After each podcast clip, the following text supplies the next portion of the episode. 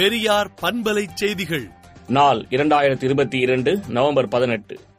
அதிர்ச்சியை ஏற்படுத்திய கால்பந்து வீராங்கனை உயிரிழப்பை தொடர்ந்து அரசு மருத்துவமனைகளில் சிகிச்சை தரமாக இருக்கிறதா என்று நோயாளிகள் மற்றும் பார்வையாளர்கள் கருத்து தெரிவித்துள்ளனர். கால்பந்து வீராங்கனை உயிரிழந்த விவகாரத்தில் மருத்துவர்களுக்கு முன்ஜாமீன் வழங்க சென்னை உயர்நீதிமன்றம் மறுத்துள்ளது. சென்னை மாதவரம் பால் பண்ணையில் இருபத்தைந்து ஏக்கரில் சித்த மருத்துவ பல்கலைக்கழகம் அமைக்கப்பட உள்ளது என அமைச்சர் மா. சுப்பிரமணியன் தெரிவித்துள்ளார். ஆதார் எண்ணை இணைப்பதால் நூறு யூனிட் மானிய மின்சாரம் ரத்து செய்யப்படும் என்று வரும் தகவல் வதந்தி என அமைச்சர் செந்தில் பாலாஜி தெரிவித்துள்ளார். சென்னை நுங்கம்பாக்கத்தில் நடைபெற்ற தென்னிந்திய வேலையளிப்போர் கூட்டமைப்பின் நூற்றாண்டு நிறைவு விழாவில் முதலமைச்சர் மு க ஸ்டாலின் பங்கேற்றார்.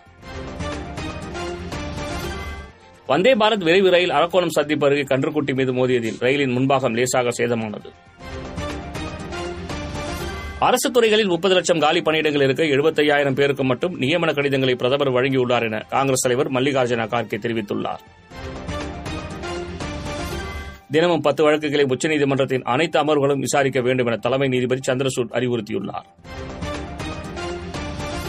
வடகொரியாவின் ஏவுகணை சோதனை ஐநா பாதுகாப்பு கவுன்சில் தீர்மானங்களை மீறும் செயல் என கமலா ஹாரிஸ் தெரிவித்துள்ளார். தொடர் ஏவுகணை சோதனையில் ஈடுபட்டுள்ள வடகொரியாவுக்கு ஜப்பான் கண்டனம் தெரிவித்துள்ளது. எலன் மாஸ்கின் இறுதி எச்சரிக்கையால் நூற்றுக்கணக்கான டுவிட்டர் ஊழியர்கள் ஒட்டுமொத்தமாக ராஜினாமா செய்துள்ளனர். அமெரிக்கா வரை செல்லும் வகையில் தொலைதூர ஏவுகணையை வடகொரியா பரிசோதித்து பார்த்துள்ளது. விடுதலை நாளேட்டை விடுதலை டாட் இன் இணையதளத்தில் படியுங்கள். பெரியார் பண்பலை செய்திகளை நாள்தோறும் உங்கள் செல்பேசியிலேயே கேட்பதற்கு எட்டு ஒன்று இரண்டு நான்கு ஒன்று ஐந்து இரண்டு இரண்டு இரண்டு இரண்டு என்ற எண்ணுக்கு பெரியார் எஃப்எம் நியூஸ் என்று வாட்ஸ்அப் மூலம் செய்தி அனுப்புங்கள்.